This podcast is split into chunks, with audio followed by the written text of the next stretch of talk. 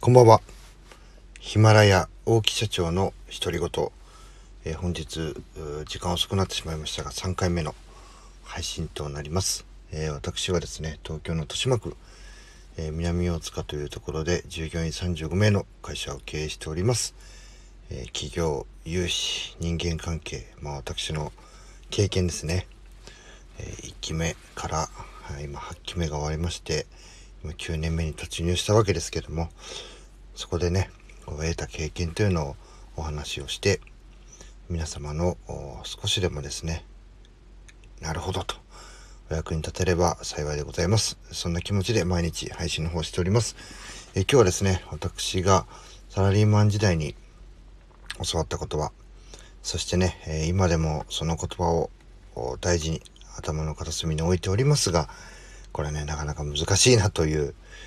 えー、まだまだ修行の身であるという話なんですが、えー、仁義という言葉をですね、私はサラリーマン時代に教わりました。えー、仁義ってこれね、えー、私、一言ではね、言えないんですけども、えー、つの、一つの漢字をバラバラにしてですね、ちょっとお話ししていきたいなと。まず、仁義の仁という字ですね。えー、これはですね、えー、辞書で調べますと、博愛という言葉が出てきます。えー、端的に言いますと、すべてのものを分け隔てなく愛する。えー、仁義の義。義はですね、正しいことですね。でただしね、え、自分にとって正しいことではなくて、え、社会通念上通ずる正しいこと。この二つが合わさって、えー、仁義。す、え、べ、てのものを分け隔てなく愛する。そして、社会通念上通ずる正しいことをする。えー、こういうことが、えー、仁義と。よくですね、えー、私の前の会社の、まあ、会長はですね、えー、仁義という言葉を、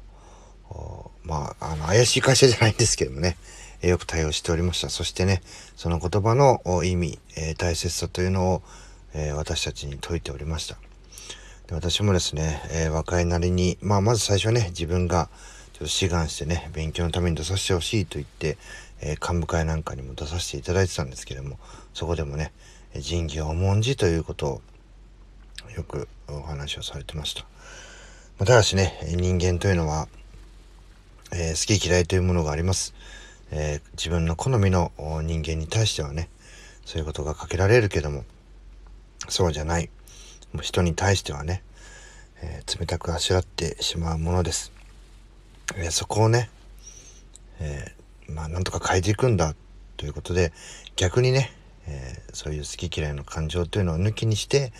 相手の懐に入ってみるというのもね、一つ、えー、自分が試される、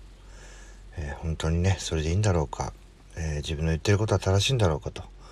あ一つね、試されるような経験というのをたくさんして、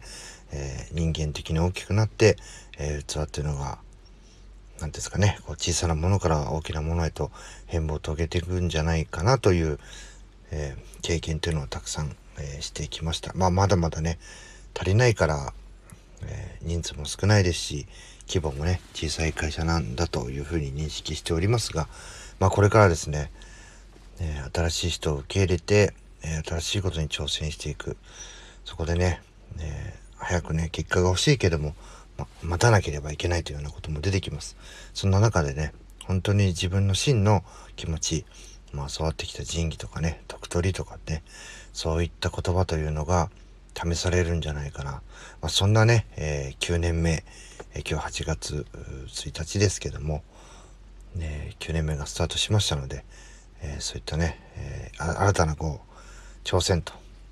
えー、寝るま湯ではないですけども、慣れたものにこうどっぷり使ってる自分というのを抜け出してね、新たな挑戦をしていこうと、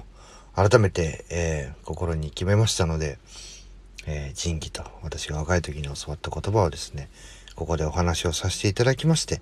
えー、今日の最後というふうにさせていただきます。え、最後まで、え聞いていただきありがとうございました。